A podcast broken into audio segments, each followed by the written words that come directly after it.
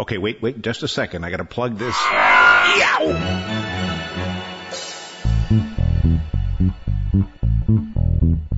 It's TechByter Worldwide.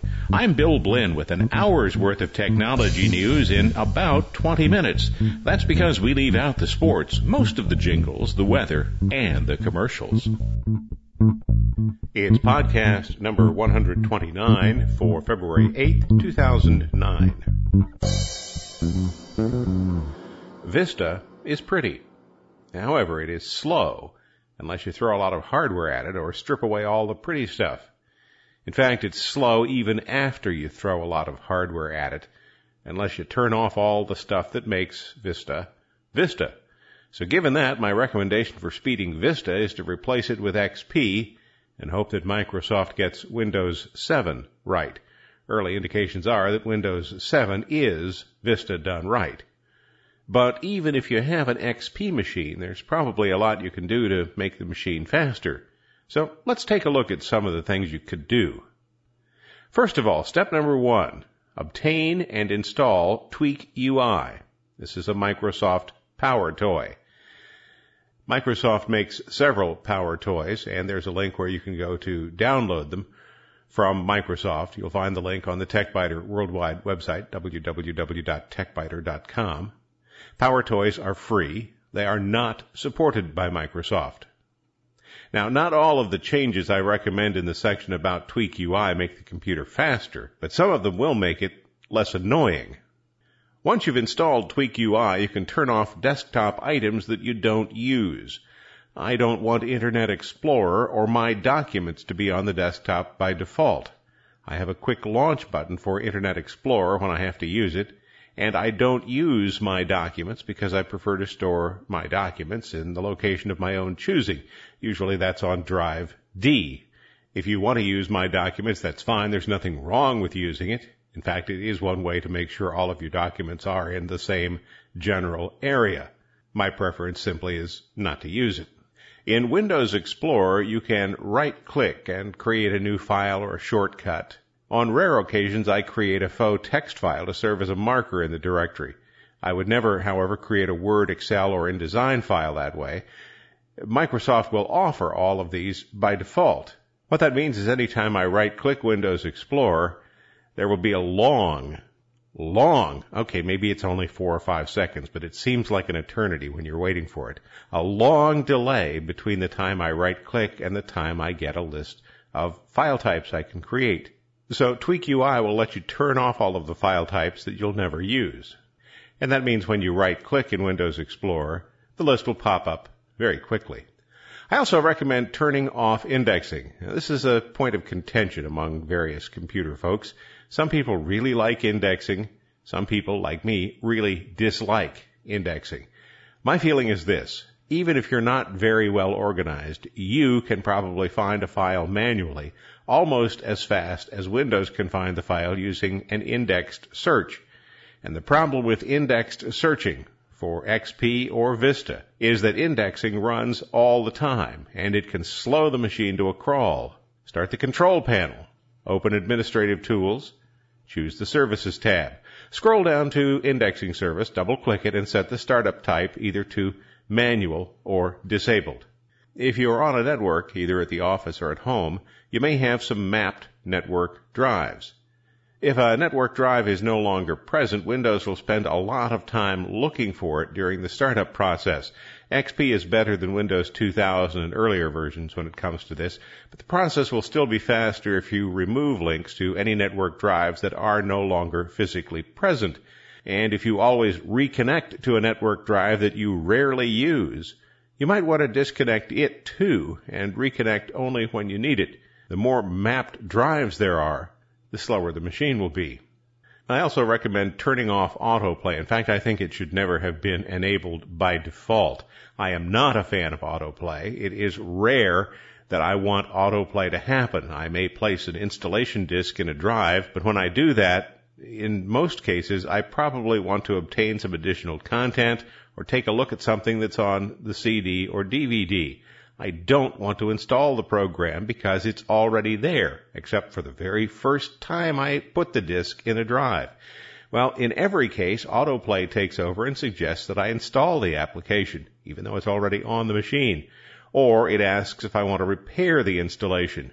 So then I have to close out of that procedure before I can open the Windows Explorer and do what I want to do. You can turn autoplay off on a drive by drive basis, and you can turn it off for drive types. I do both. I turn autoplay off for every single drive on the machine, whether it's there or not and I turn it off for all drive types, CD, DVD drives, and any removable drive. Now, this doesn't turn off automatic discovery of drives by music, photo, and video applications. If you do want to turn that off, you'll need to deal with the specific application to do it. Autoplay is also a security concern. If you insert a CD, a DVD, or a thumb drive and autoplay is enabled, and if the CD, DVD, or thumb drive has any malware on it, it could be installed automatically by autoplay. This should never have been enabled by default. If you have more than 400 folders, and that may seem like a lot, but you probably do, particularly if you organize photo and music files to make them accessible, then you may want to consider increasing the number of folders that Windows Explorer remembers. The default is 400. You can set this number as high as 65,527. In my case, the computer has a total of 102,777 folders. 20,000 of those are on drive C, 41,000 on D, 4,000 on drive M, and about 24,000 on drive N. Drive Z, my hot backup drive, has about 13,000 directories. Sometimes when you shut Windows down, it takes a very long time. If an application or a service hangs on shutdown, then Windows waits a while before finally killing it. Actually, it waits about 20 seconds, but that may seem like forever when all you want to do is turn the machine off. And it can add up if you have multiple processes that have stopped responding. You can lengthen the time or shorten it to as little as nothing. Now this does require some changes to the registry, so you'll want to be very careful if you choose to perform these registry edits, and there are four of them. You'll find them on the TechByter Worldwide website. Again, that's www.techbyter.com. Registry errors can keep the computer from booting, so be very careful. What you'll be doing is reducing the amount of time to one or two seconds instead of 20. That means if there's been a problem with a program when you shut down Windows, the shutdown process will happen a lot faster. If your computer has serial ATA drives, not the older ATA, now called parallel ATA, you may be able to increase their speed a bit by enabling write caching but this can be hazardous. You want to do this only if you have an uninterruptible power supply that you trust. Write caching is disabled by default because a loss of power during the time the computer is waiting to write data to the disk can cause some pretty serious problems. This is an easy thing to change and you'll find the instructions on the TechByter Worldwide website. If you are bugged by slow menus, XP and Vista both wait 400 milliseconds, that's just a little less than half a second, before opening start menu items and application menu submenus. Those are the ones you see after you hover the mouse over a menu entry with one of those right facing triangles. You can cut the delay to 200 milliseconds, or you could cut it to zero if you want. Now, warning though, if you do cut it to zero, you probably won't like the result. This is another registry hack so the standard warnings apply in terms of being very careful when you do it. And again, you'll find the exact instructions on the TechByter Worldwide website. Couple of things you don't want to do. Some people claim that a registry hack that turns off the last access timestamp will speed up an XP computer. What is a last access timestamp, you may wonder? Well, Windows adds a timestamp to every file when it's accessed by an application. This is an action that takes milliseconds. So the registry hack to turn it off won't improve anything by any appreciable margin.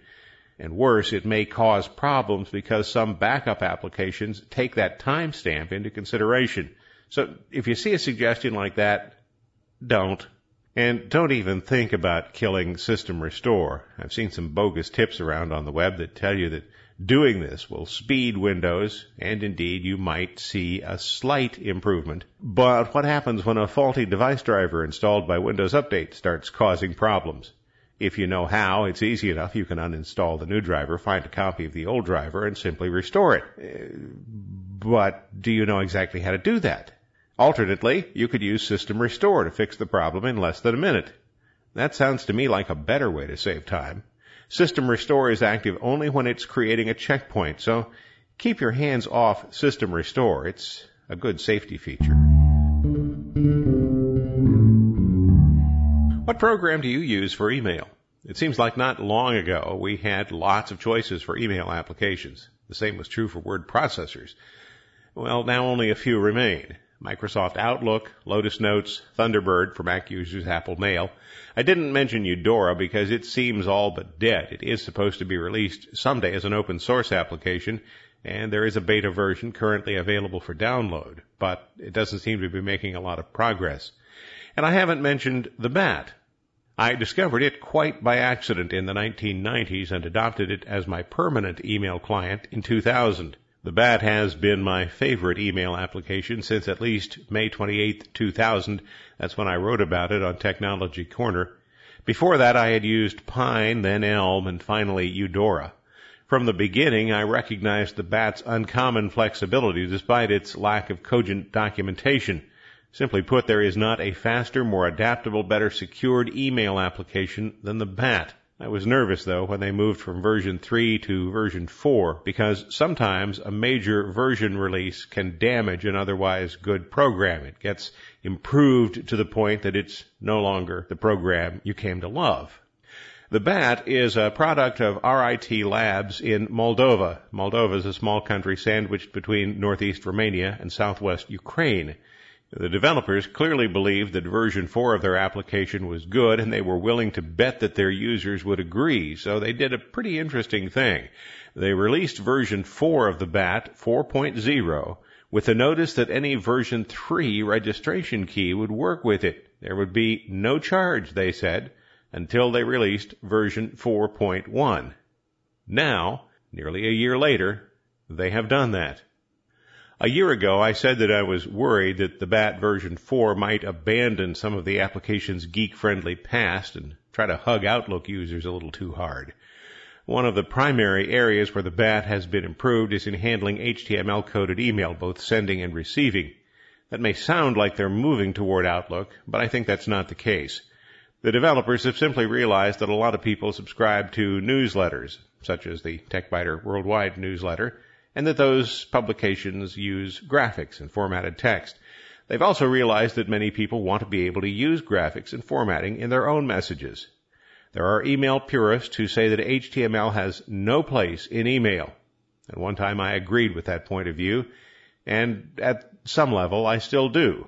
But email is all about communication, and if formatted text and images makes it easier to communicate clearly, then I'm all for it. The BAT's clever response to concerns about security issues introduced by HTML mail is to give users a way to select which kinds of images are allowed and from which domains. This fine granularity allows the user to permit images from, say, the New York Times, the Washington Post, the Chicago Tribune, while forbidding images from all unknown domains. One of the key questions that any new user should ask is whether a proposed new email application will be able to accept messages and address books from whatever application they were using previously.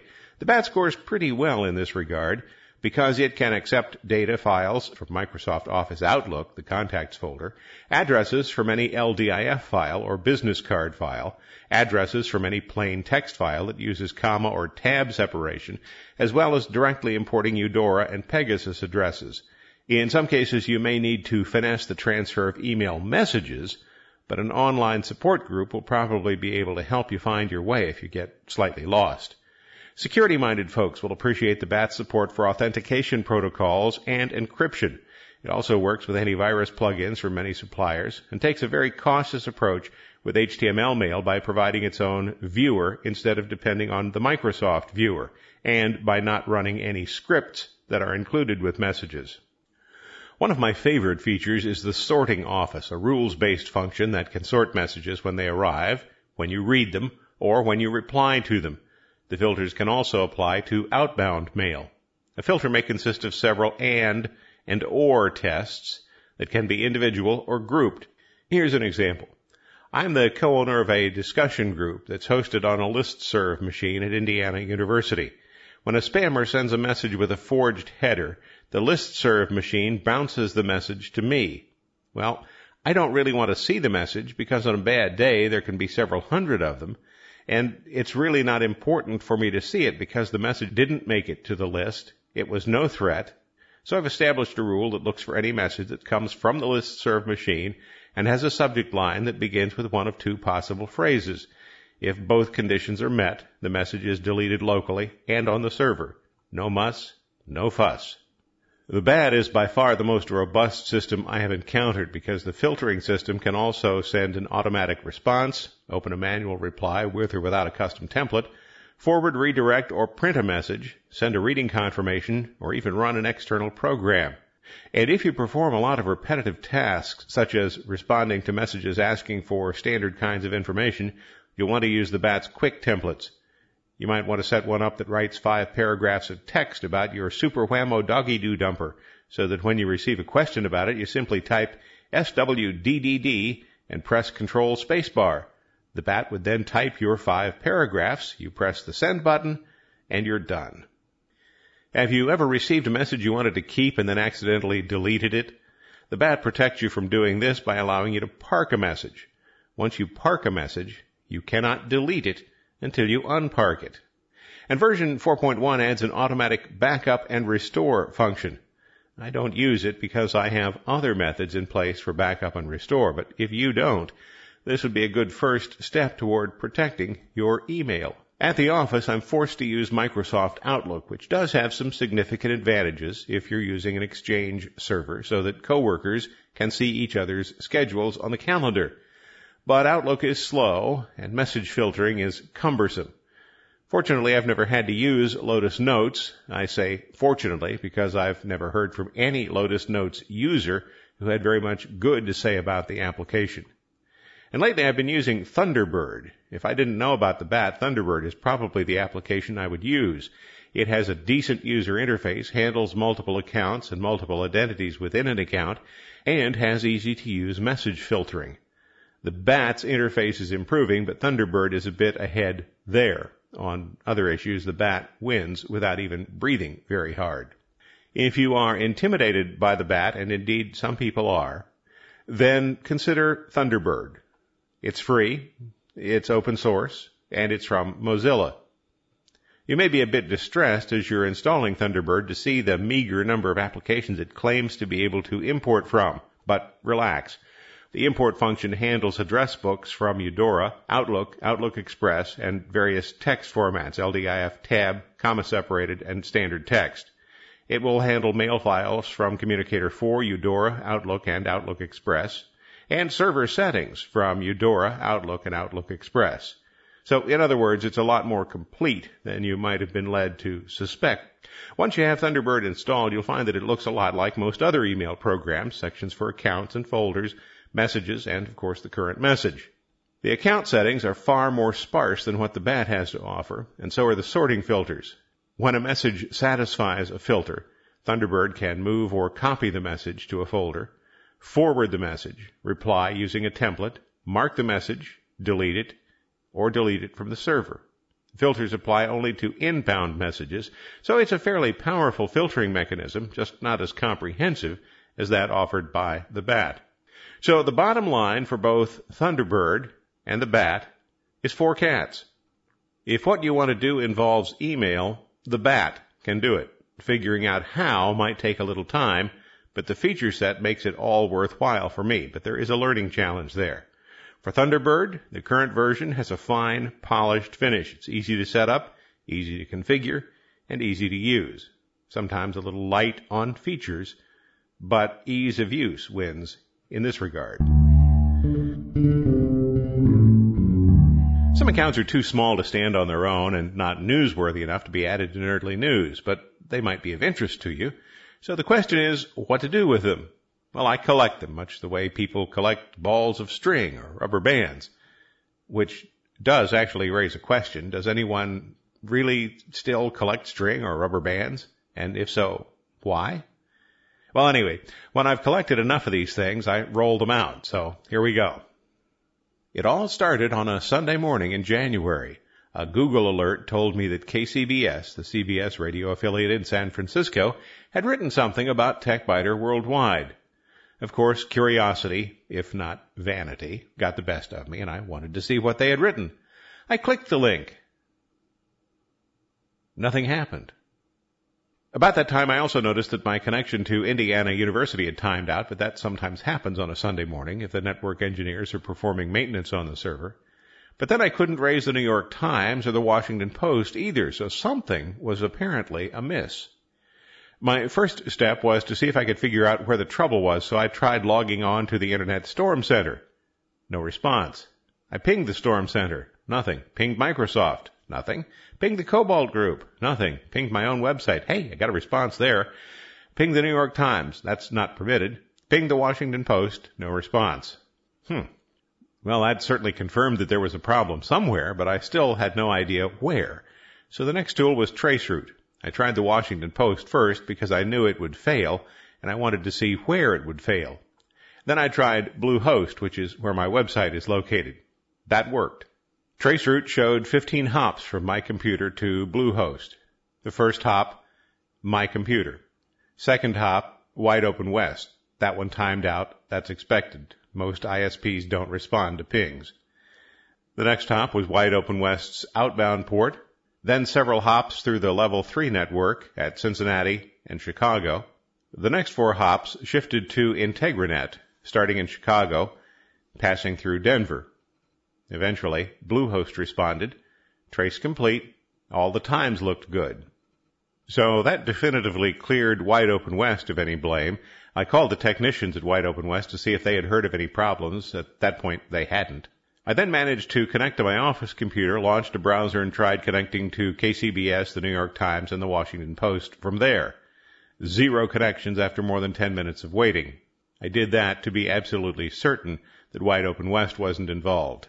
The outbound connection from the office doesn't use Wide Open West, and I got the same response. So obviously the problem was elsewhere.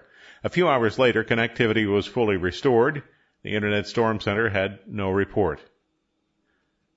Oh, and regarding what KCBS wrote about the program, well, I never did locate that.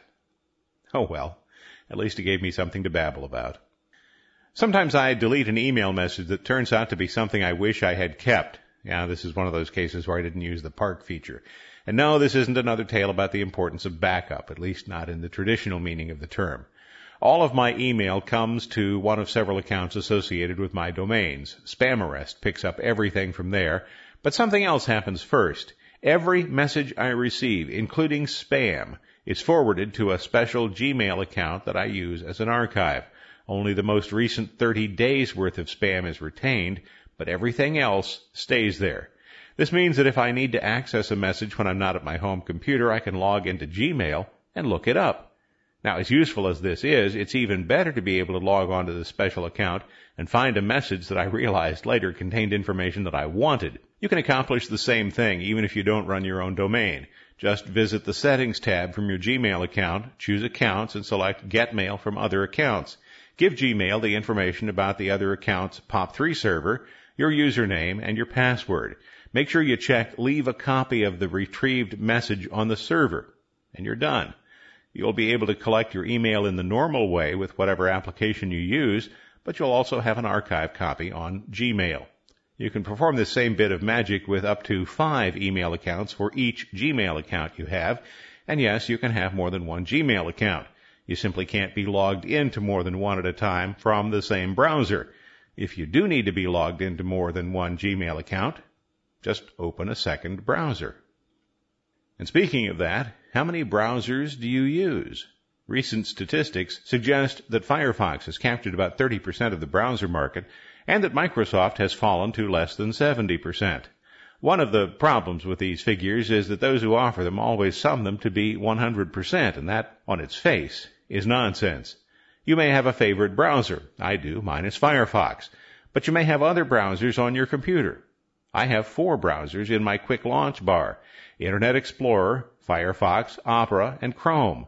Other browsers are installed on the computer, and I use them occasionally. So if I visit the same website with several browsers, am I counted as several users? There is no doubt that Firefox is gaining ground and Internet Explorer is losing ground. But is Firefox really the favorite for 30% of Internet users? And who figures this stuff out and how? Normally, the figures come from hit tracking companies, but there are several of these, and there's no way to tell if their mix of users is in any way representative. I can tell you that 45 of the most recent 100 people who visited the TechByter Worldwide website at one point in the recent past were using the latest version of Firefox, that eight other visitors had earlier versions of Firefox, and that 38 had some version of Internet Explorer. It was interesting that Netscape didn't show up at all in that list. Apparently, all of those 100 most recent visitors got the memo about Netscape being discontinued. But that's only the most recent 100 visitors to my website at a certain point in time, a snapshot of one instant. So if you hear these kinds of statistics, bear in mind that they're largely meaningless. Matthew DeBord, writing in The Big Money from Slate, has some interesting ideas about technology and the auto industry. So does Marty Winston, who writes about hardware and software most of the time, but took a side trip to the auto industry. The point of DeBord's article is Car 2.0. I think you'll find it interesting reading. There's a digest version on the TechByter Worldwide website, and from there a link to the full article that DeBord wrote on Slate. In Nerdly News, malware. Google says it's everywhere. Last Saturday, I was writing an article about the importance of keeping websites up to date, and I wanted to refer to the song Kansas City from the musical Oklahoma. I asked Google for Oklahoma musical lyrics. And, as expected, Google gave me a full page of references to sites that provided lyrics. But every single site on the first page was shown as being a dangerous place to go. So was every site on the second page. And the third. Hmm. So then I thought I'd see what Google thought of my own website. I searched for TechByter Worldwide, and it said TechByter Worldwide is a dangerous place to go. Well, there is no malware on TechByter Worldwide. Maybe some misspelled words, a little bad grammar or faulty syntax here and there, a few lousy puns, but no malware. What's going on? I posed that question to Google. According to Google's Vice President of Search Products and User Experience, Marissa Mayer, it was a human error. Google flags search results with the message, this site may harm your computer if the site is known to install malicious software. Mayer said that Google works with a nonprofit organization called StopBadware.org to obtain a list of bad URLs. But that brought a nearly immediate response from Maxim Weinstein at Stop Badware. This is not accurate, Weinstein said. Google generates its own list of badware URLs, and no data that we generate is supposed to affect the warnings in Google search listings. Google later revised its statement to confirm that it maintains its own list without input from Stop Badware. On Saturday morning, an update to the list of bad URLs included one that consisted of a single forward slash. Well, a single forward slash expands to mean all URLs. The incorrect warnings began appearing about 9:27 Eastern Time on Saturday morning. Google noticed the error fairly quickly, started repairing the damage around 10:10, and by 10:30 the faulty messages had mostly disappeared. But during the problem period, Google even reported that Google was a dangerous site. And I have the screen capture of that. It's on the TechByter Worldwide website.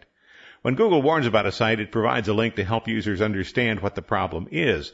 Apparently, a lot of people were trying to follow that link on Saturday morning because when I tried to follow it, all I got was a message that said, server error. The server encountered a temporary error and could not complete your request. Please try again in 30 seconds.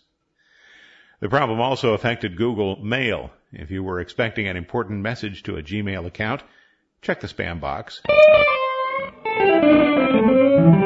Google and a couple of nonprofit partners are working on a computer diagnostic program, Google MLab or Google Measurement Lab. Currently it offers a speed test, but you may have to wait a bit for it. Only three servers are directly available, and when I tried them on a quiet Sunday morning, the results weren't really very encouraging. First, there was a warning on the main page that said if Google's MLab does not load below, it may currently be overloaded. This is a brand new service that has gotten way more popularity than expected.